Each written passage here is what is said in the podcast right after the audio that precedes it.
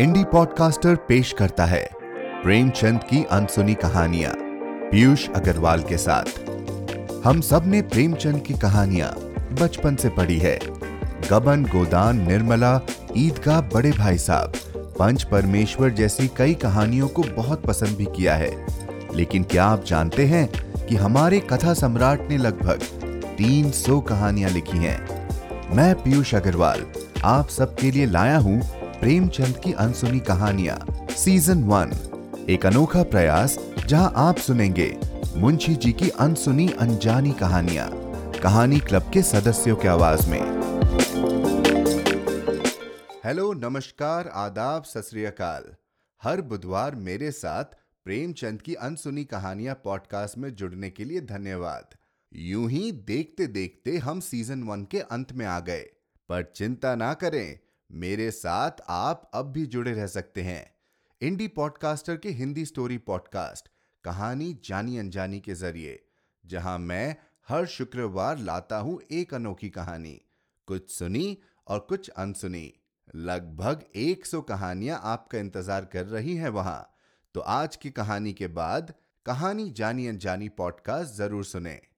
इस सीज़न की आखिरी कहानी का शीर्षक आप में से कुछ के रोंगटे खड़े कर सकता है। पर घबराए मत, मैं जो आपके साथ हूँ। कहानी का नाम है भूत। और इस अनसुनी कहानी में एक पुत्री को तरसते वकील है, जिनके पत्नी के स्वर्ग सुधारने पर विधुर वकील बाबू की मनोभावनाओं के बदलाव को प्रेमचंद जी ने बड़े ही दिलचस्प ढंग से चित्रित किया है। आज की कहानी आपको सुनाएँगी कहानी क्लब की सदस्य राजुल अशोक। राजुल अशोक की रुचि, लेखन, एंकरिंग, अभिनय और गायन में है। इनकी एक कहानी संग्रह भी है, वातायन। इन्होंने टेलीफिल्म्स की है, नृत्य नाटिका का निर्देशन और मंचन किया है, अनेक अंग्रेज़ी फ़िल्मों और धारावाहिकों का हिंदी में अनुवाद किया है, यानी एक बहुत ही प्रतिभाशाली महिला है। अभी ये विविध भारती राष्ट्रीय सेवा में उद्घोषिका हैं। अगर आप भी कहानी क्लब का हिस्सा बनना चाहते हैं तो इस एपिसोड को अंत तक सुनिएगा। तो चलिए सुनते हैं प्रेमचंद की अनसुनी कहानियाँ पॉडकास्ट सीज़न वन की, आखिरी अनसुनी कहानी। मुरादाबाद के पंडित सीतानाथ चौबे गत तीस वर्षों से वहाँ के वकीलों के नेता हैं। उनके पिता उन्हें बाल्यावस्था में ही छोड़कर परलोक सिधारे थे। घर में कोई संपत्ति ना थी। माता ने बड़े बड़े कष्ट झेलकर उन्हें पाला और पढ़ाया था। सबसे पहले वो कचहरी में पंद्रह रुपए मासिक पर नौकर हुए। फिर वकालत की परीक्षा दी, पास हो गए। प्रतिभा थी, दो ही चार वर्षों में वकालत चमक उठी। जब माता का स्वर्गवास हुआ, तब पुत्र का शुमार ज़िले के गणमान्य व्यक्तियों में होता था। उनकी आमदनी एक हज़ार रुपए महीने से कम न थी। एक विशाल भवन बनवा लिया था। कुछ जमींदारी ले ली थी। कुछ रुपए बैंक में रख दिए थे और कुछ लेन देन में लगा दिए। इस समृद्धि में चार पुत्रों का होना उनके भाग्य को आदर्श बनाए हुए था। चारों लड़के भिन्न भिन्न दर्जों में पढ़ते थे। मगर ये कहना कि सारी विभूति चौबे जी के अनवरत परिश्रम का फल थी, उनकी पत्नी मंगला देवी के साथ अन्याय करना है। मंगला बड़ी सरल, गृह कार्य में कुशल और पैसे का काम ढेले में चलाने वाली स्त्री थी। जब तक अपना घर न बन गया उसने तीन रुपए महीने से अधिक का मकान किराए पर नहीं लिया। और रसोई के लिए मिश्राइन तो उसने अब तक न रखी थी। उसे अगर कोई व्यसन था तो बहनों का। और चौबे जीवी को भी अगर कोई व्यसन था तो स्त्री को गहने पहनाने का। वो सच्चे पत्नी परायण मनुष्य थे। साधारणता महफिलों में वेश्याओं से हँसी मज़ाक कर लेना उतना बुरा नहीं समझा जाता, पर पंडित जी अपने जीवन में कभी नाच गाने की महफिल में गए ही नहीं। पाँच बजे तड़के से लेकर बारह बजे रात तक उनका व्यसन मनोरंजन, पढ़ना, लिखना, अनुशीलन, जो कुछ था, कानून था। न उन्हें राजनीति से प्रेम था, न जाति सेवा से। ये सभी काम उन्हें व्यर्थ से जान पड़ते थे। उनके विचार में अगर कोई काम करने लायक था तो बस कचहरी जाना, बहस करना रुपए जमा करना और भोजन करके सो रहना। जैसे वेदांती को ब्रह्म के अतिरिक्त जगत मिथ्या जान पड़ता है, वैसे ही चौबे जी को कानून के सिवा सारा संसार मिथ्या प्रतीत होता था। सब माया थी, एक कानून ही सत्य था। चौबे जी के मुखचंद्र में केवल एक कला की कमी थी, उनके कोई कन्या ना थी। पहलौठी कन्या के बाद फिर कन्या हुई नहीं। और न अब होने की आशा ही थी। स्त्री और पुरुष दोनों उस कन्या को याद करके रोया करते थे। लड़कियाँ बचपन में लड़कों से ज़्यादा चोचले करती हैं। उन चोचलों के लिए दोनों प्राणी विकल रहते। माँ सोचती, लड़की होती तो उसके लिए गहने बनवाती, उसकी बाल गूंथती लड़की पैजनिया पहने ठुमक ठुमक आँगन में चलती तो कितना आनंद आता। चौबे सोचते, कन्यादान के बिना मोक्ष कैसे होगा? कन्यादान महादान है। जिसने ये दान न दिया, उसका जन्म ही वृथा गया। आखिर ये लालसा इतनी प्रबल हुई कि मंगला ने अपनी छोटी बहन को बुलाकर कन्या की भांति पालने का निश्चय किया। उसके माँ बाप निर्धन थे, राज़ी हो गए। ये बालिका मंगला की सौतेली माँ की कन्या थी। बड़ी सुंदर और बड़ी चंचल थी। नाम था बिन्नी। चौबे जी का घर उसके आने से खिल उठा। दो चार ही दिनों में लड़की अपने माँ बाप को भूल गई।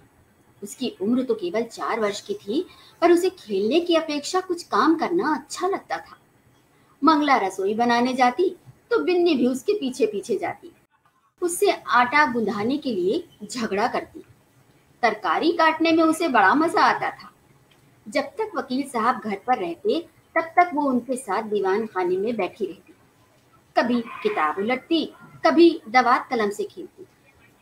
चौबे जी मुस्कुराकर कहते, बेटी, मार खाओगी? बिन्नी कहती, तुम मार खाओगी? मैं तुम्हारे कान काट लूँगी, जूजू को बुलाकर पकड़ा दूँगी।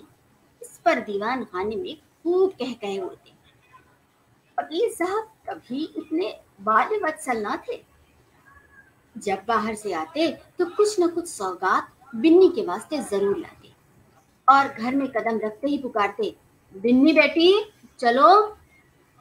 बिन्नी दौड़ती हुई आकर उनकी गोद में बैठ जाती। मंगला एक दिन बिन्नी को लिए गोद में बैठी थी। इतने में पंडित जी आ गए। बिन्नी दौड़कर उनकी गोद में जा बैठी। पंडित जी ने पूछा, तू किसकी बेटी है, बिन्नी? ना बताऊँगी। मंगला, कह दे बेटा, जीजी की बेटी हूँ। पंडित, तू मेरी बेटी है बिन्नी कि इनकी? ना बताऊँगी। पंडित अच्छा हम लोग आँखें बंद किए बैठे हैं। बिन्नी जिसकी बेटी होगी, उसकी गोद में बैठ जाएगी। बिन्नी उठी और फिर चौबे जी की गोद में बैठ गई। पंडित, मेरी बेटी है, मेरी बेटी है। अब ना कहना कि मेरी बेटी है।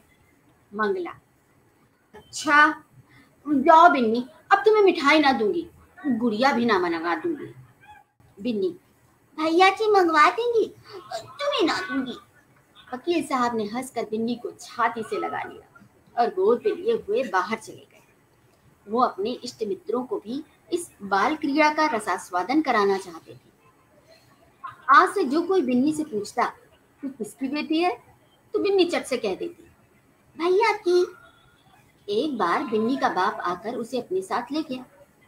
बिन्नी ने रो रो कर दुनिया से पर उठा लिया इधर चौबे जी को भी दिन काटना कठिन हो गया।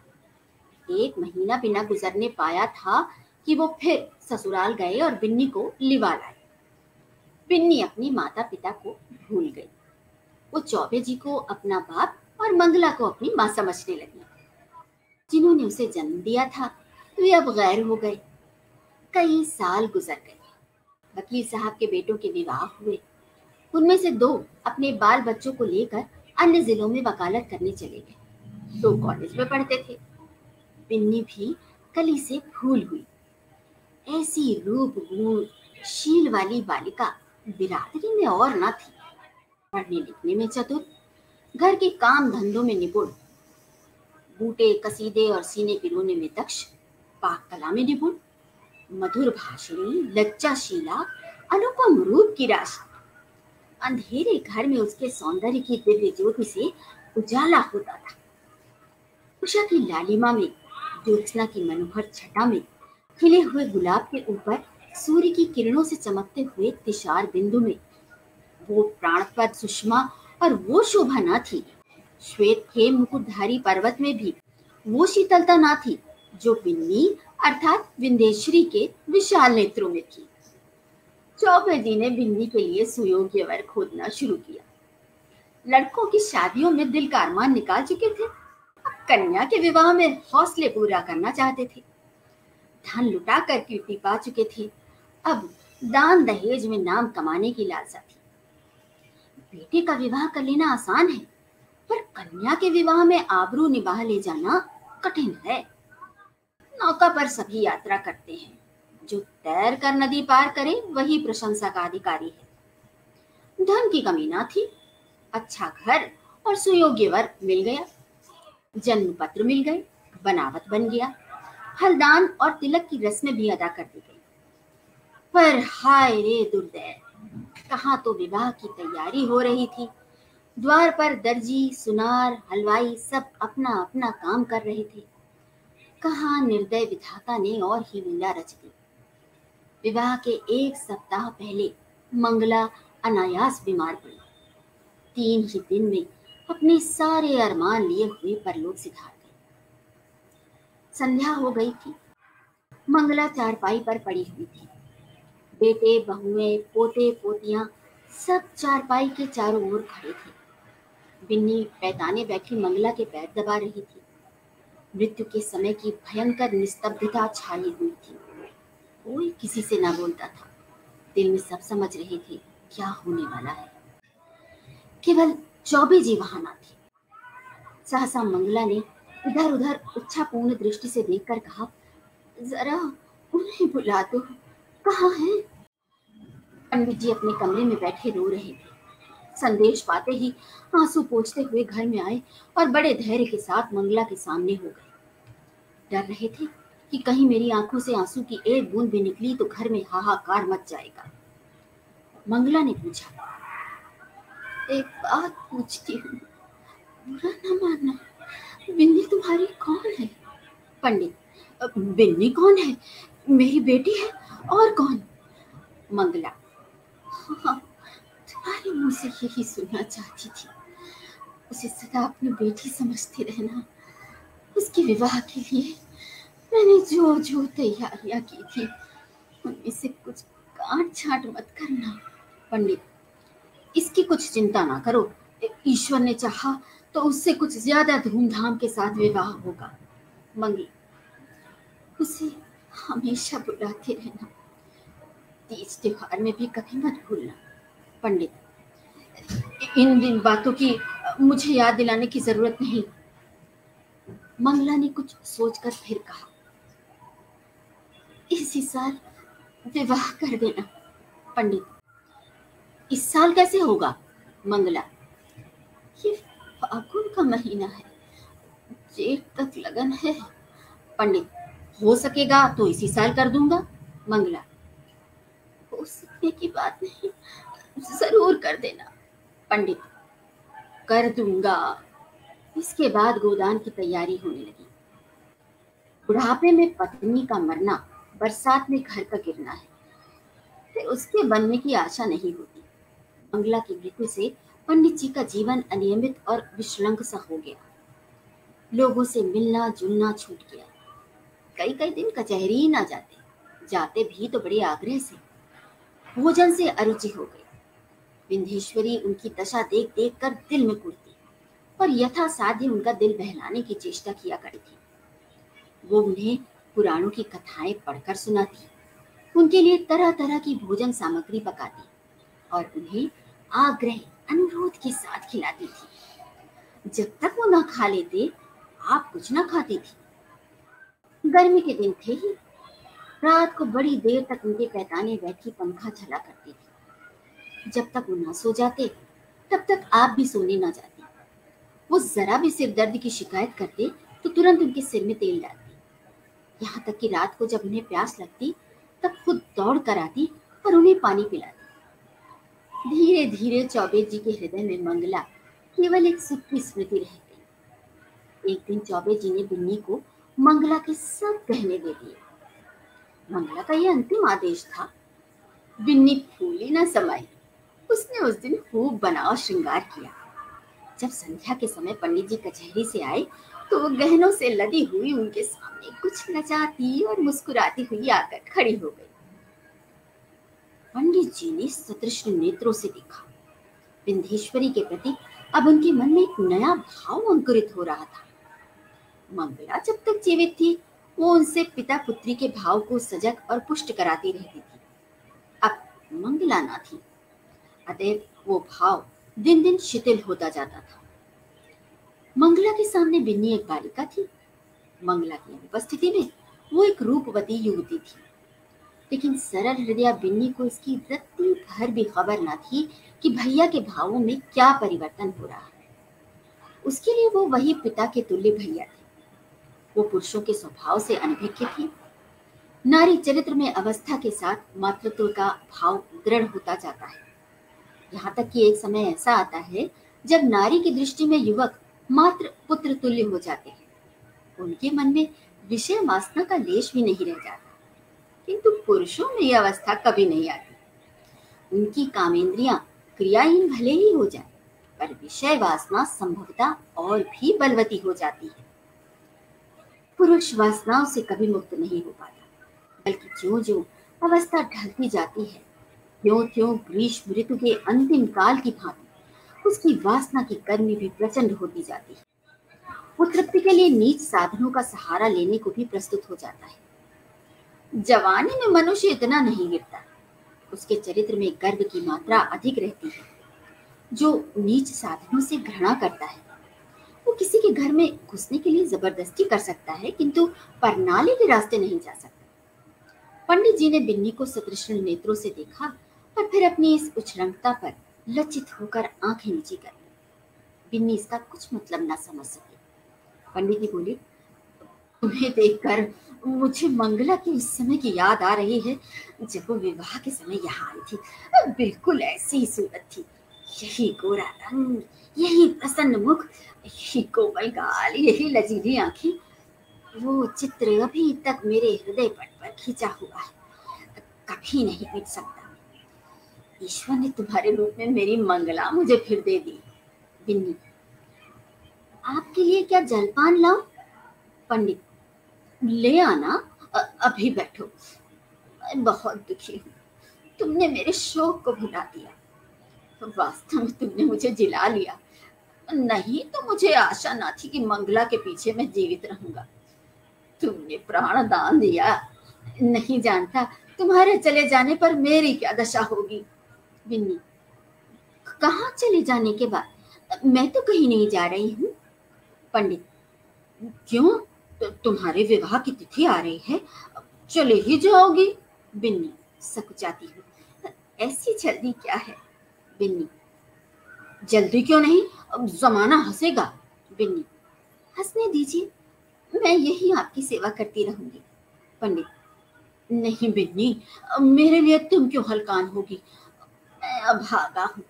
जब तक ज़िंदगी है जीऊँगा। चाहे रो कर जीऊं, चाहे हंसकर।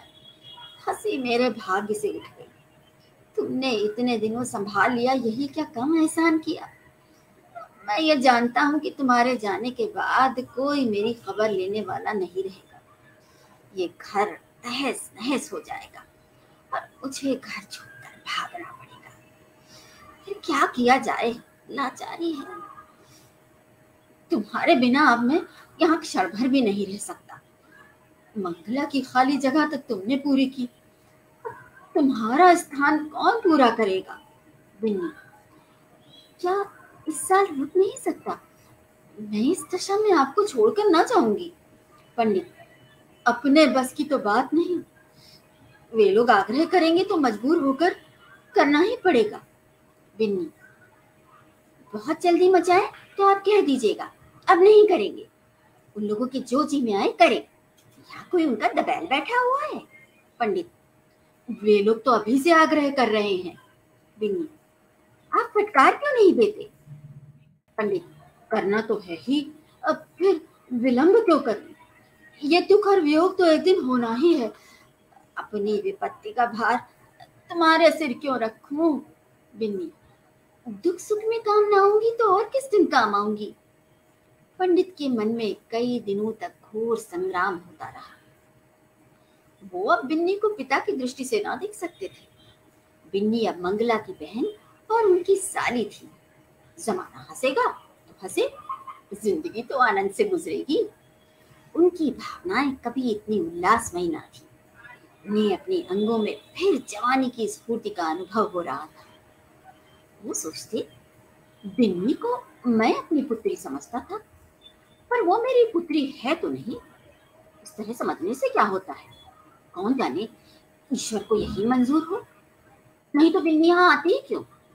उसने इसी बहाने ये संयोग निश्चित कर दिया होगा। उसकी लीला तो अपरंपार है। पंडित जी ने वर के पिता को सूचना दे दी कि कुछ विशेष कारणों से इस साल विवाह नहीं हो सकता। विंध्येश्वरी को अभी तक कुछ खबर न थी कि मेरे लिए क्या क्या षड्यंत्र रचे जा रहे हैं। वो खुश थी। कि मैं भैया जी की सेवा कर रही हूँ, पर भैया जी मुझसे प्रसन्न है। बहन का इन्हें बड़ा दुख है। मैं ना रहूँगी तो ये कहीं चले जाएँगे और कौन जाने, साधु सन्यासी ना हो जाए। घर में कैसे मन लगेगा? वो पंडित जी का मन बहलाने का निरंतर प्रयत्न करती रहती थी। उन्हें कभी मन मारे न बैठने देती। पंडित जी का मन अब कचहरी में न लगता था। घंटे दो घंटे बैठकर चले आते थे। युवकों के प्रेम में विकलता होती है और वृद्धों के प्रेम में श्रद्धा। वे अपनी यौवन की कमी को खुशामद से, मीठी बातों से पर हाजिर जवाबी से पूर्ण करना चाहते हैं। मंगला को मरे अभी तीन ही महीने गुजरे थे कि चौबे जी ससुराल जा पहुँचे। सास ने मुँह मांगी मुराद पाई। उसके दो पुत्र थे। घर में कुछ पूंजी ना थी। वो इसी चिंता में पड़ी हुई थी कि चौबे जी पहुँचे। मानो देवता स्वयं वरदान देने आए। जब चौबे जी भोजन करके लेटे तो सास ने कहा, भैया, कहीं बातचीत हुई कि नहीं? पंडित, अम्मा, अब मेरे विवाह की बातचीत क्या होगी भला? सास, क्यों भैया? अभी तुम्हारी उम्र ही क्या है? पंडित, करना भी चाहूँ तो बदनामी के डर से नहीं कर सकता। फिर मुझे पूछता ही कौन है? पूछने को हज़ारों है दूर तो जाओ, अपने घर ही में लड़की बैठी है। अब सुना है तुमने मंगला के सब गहने बीवी को दे दिए हैं। कहीं और विवाह हुआ तो ये हाई कई हज़ार की चीज़ें तुम्हारे हाथों से निकल जाएँगी। तुमसे अच्छा घर में कहा पाऊँगी? तुम उसे अंगीकार कर लो तो मैं तर जाऊँ। अंधा क्या मांगे? दो आँखें। चौबे जी ने मानो विवश होकर सास की प्रार्थना स्वीकार कर ली। बिन्नी अपने गाँव के कच्चे मकान में अपनी माँ के पास बैठी हुई। है अब की चौबे जी ने उसकी सेवा के लिए एक लौंडी भी साथ कर दी। विंध्येश्वरी के दोनों भाई विस्मित हो होकर उसके आभूषणों को देख रहे हैं। गाँव की और कई स्त्रियाँ उसे देखने आई हुई हैं और उसके रूप लावण्य का विकास देखकर चकित हो रही हैं। ये वही बिन्नी है जो यहाँ मोटी फरिया पहने खेला करती थी? रंग रूप कैसा निखर आया है? सुख की देर है ना? भीड़ कम हुई, एकांत हुआ तो माता ने पूछा, तेरे भैया जी तो अच्छी तरह है ना बेटी? यहाँ आए थे तो बहुत दुखी थे। मंगला का शोक उन्हें खाए जाता है।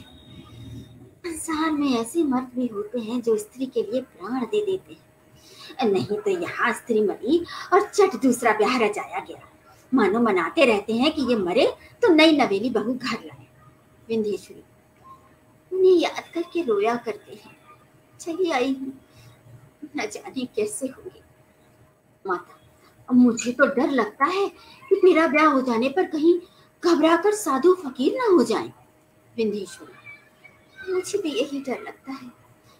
इसी से तो मैंने कह दिया कि अभी जल्दी क्या है।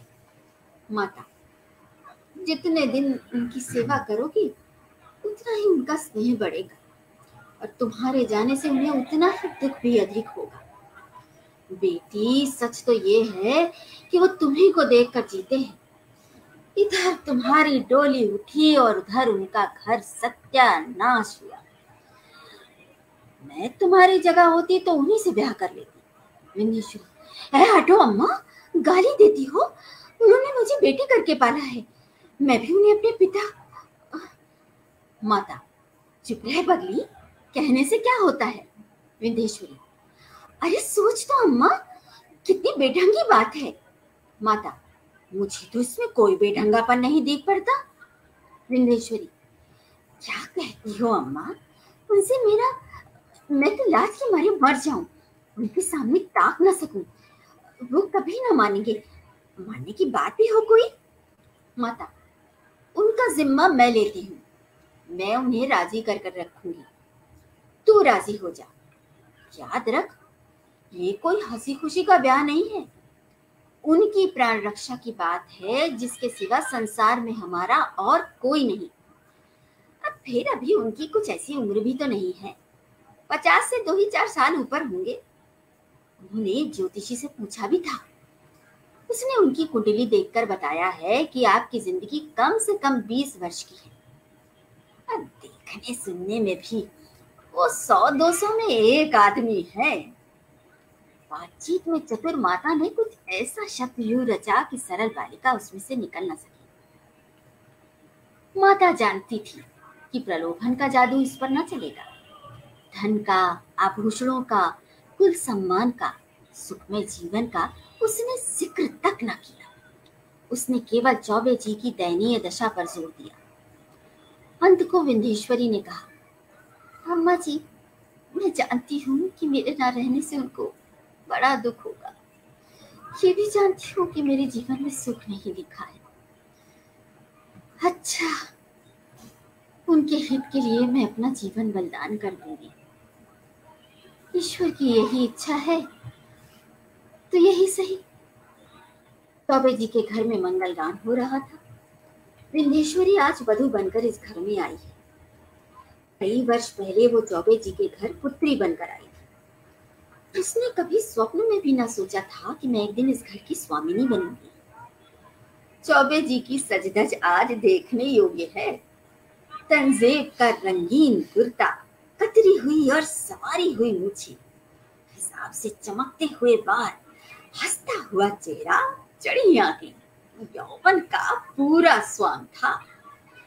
रात बीत चुकी थी। विंध्येश्वरी आभूषणों से लदी हुई, भारी जोड़े पहनी फर्श पर सिर झुकाए बैठी थी।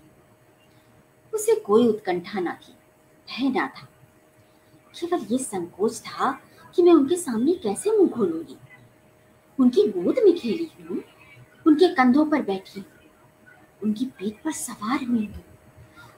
कैसे उन्हें मुँह दिखाऊँगी? मगर वे पिछली बातें क्यों सोचू? ईश्वर उन्हें प्रसन्न रखे।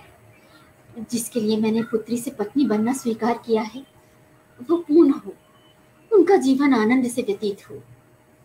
इतने में चौबे जी आए। विंध्येश्वरी उठ खड़ी हुई। उसे इतनी लज्जा आई कि जी चाह कहीं भाग जाए, खिड़की से नीचे कूद पड़े। चौबे जी ने उसका हाथ पकड़ लिया और बोले बिन्नी मुझसे डरती हो? बिन्नी कुछ न बोली। मूर्ति की तरह वहीं खड़ी रही। एक क्षण में चौबे जी ने उसे बिठा दिया।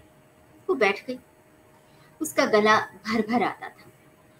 भाग्य की ये निर्दय लीला, ये क्रूर क्रीड़ा उसके लिए असह्य हो रही थी।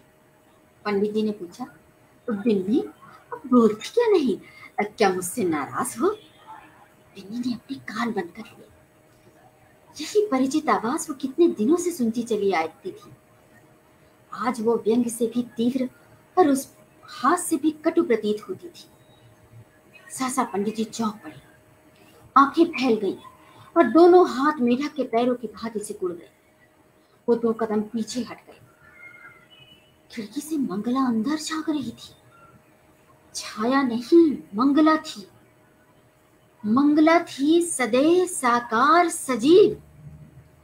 चौबे जी कांपती हुई टूटी फूटी आवाज़ से बोले, बिन्नी, अब देखो वो क्या है? बिन्नी ने घबरा कर खिड़की की ओर देखा। कुछ ना था। बोली, क्या है?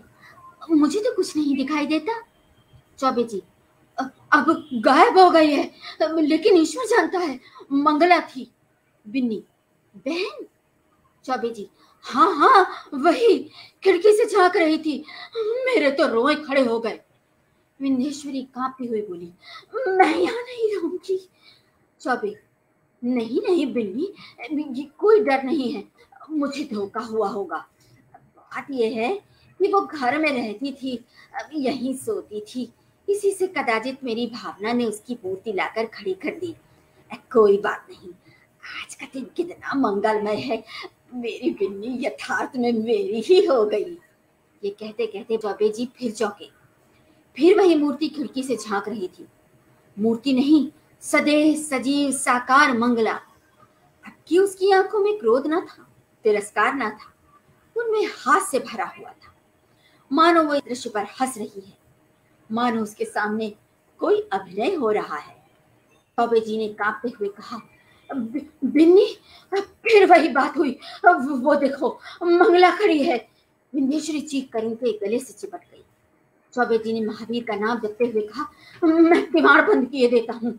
बिन्नी मैं इस घर में ना रहूँगी। भैया जी, तुमने बहन के अंतिम आदेश को नहीं माना। किसी से उनकी आत्मा दुखी हो रही है। मुझे तो किसी अमंगल की आशंका हो रही है। चौबे जी ने उठकर खिड़की के द्वार बंद कर दिया और कहा, मैं कल से दुर्गा पाठ कराऊँगा। आज तक कभी ऐसी शंका ना हुई थी। अब तुमसे क्या कहूँ? मालूम होता है होगा। उस बात को जाने दो। यहाँ बड़ी गर्मी पड़ रही है। अभी पानी गिरने को दो महीने से कम नहीं है। हम लोग मसूरी क्यों ना चले? विदेश्वरी मेरा तो कहीं जाने का जी नहीं चाहता। कैसे दुर्गा पाठ ज़रूर कराना। मुझे अब इस कमरे में नींद ना आएगी। पंडित, ग्रंथों में तो यही देखा है कि मरने के बाद केवल सूक्ष्म शरीर रह जाता है। फिर समझ में नहीं आता, ये स्वरूप क्यों कर दिखाई दे रहा है? मैं सच कहता हूँ गिन्नी, अगर तुमने मुझ पर ये दया ना की होती तो मैं कहीं का न रहता। शायद इस वक्त मैं बद्रीनाथ के पहाड़ों पर सिर टकराता होता, या शायद विष खाकर प्राणांत कर चुका होता। विंधेश्वरी मंसूरी में किसी होटल में ठहरना पड़ेगा? पंडित, नहीं, अब मकान भी मिलते हैं। मैं अपने एक मित्र को लिखे देता हूँ। और वो कोई मकान ठीक कर रखेंगे वहाँ? बात पूरी ना होने पाई थी कि न जाने कहाँ से जैसे आकाशवाणी हो। आवाज़ आई, बिन्नी तुम्हारी पुत्री है। चौबे जी ने दोनों कान बंद कर लिए। भैंसे थर थर कांपते हुए बोले, बिन्नी, यहाँ से चलो। न जाने कहाँ से आवाज़ें आ रही हैं? बिन्नी तुम्हारी पुत्री है। ये ध्वनि साहस कानों से पंडित जी को सुनाई पड़ने लगी। मानो इस कमरे की एक एक वस्तु से यही सदा आ रही है। बिन्नी ने रोकर पूछा, कैसी आवाज़ थी? पंडित, क्या बताऊँ? कहते लज्जा आती है। बिन्नी, ज़रूर की आत्मा है मुझ पर दया करो। मैं सर्वथा निर्दोष हूँ। पंडित, फिर वही आवाज़ आ रही है। हाय ईश्वर कहा जाऊँ? मेरे तो रोम रोम में वही शब्द गूंज रहे हैं। बिन्नी, अब बुरा किया। मंगला सती थी। उसकी आदेश की उपेक्षा करके मैंने अपने हक में जहर बोया। कहा जाऊँ? क्या करूँ? ये कहकर पंडित जी ने कमरे के किवाड़ खोल दिए और बेतहाशा भागे। अपने मर्दाने कमरे में पहुंचकर वो गिर पड़े। मूर्छा आ गई। विंधीश्वरी भी दौड़ी। पर चौखट से बाहर निकलते ही गिर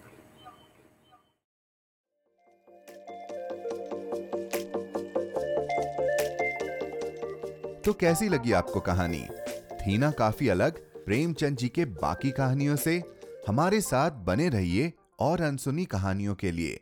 आप सुन रहे हैं प्रेमचंद की अनसुनी कहानियाँ सीज़न वन, मेरे यानी पीयूष अग्रवाल के साथ।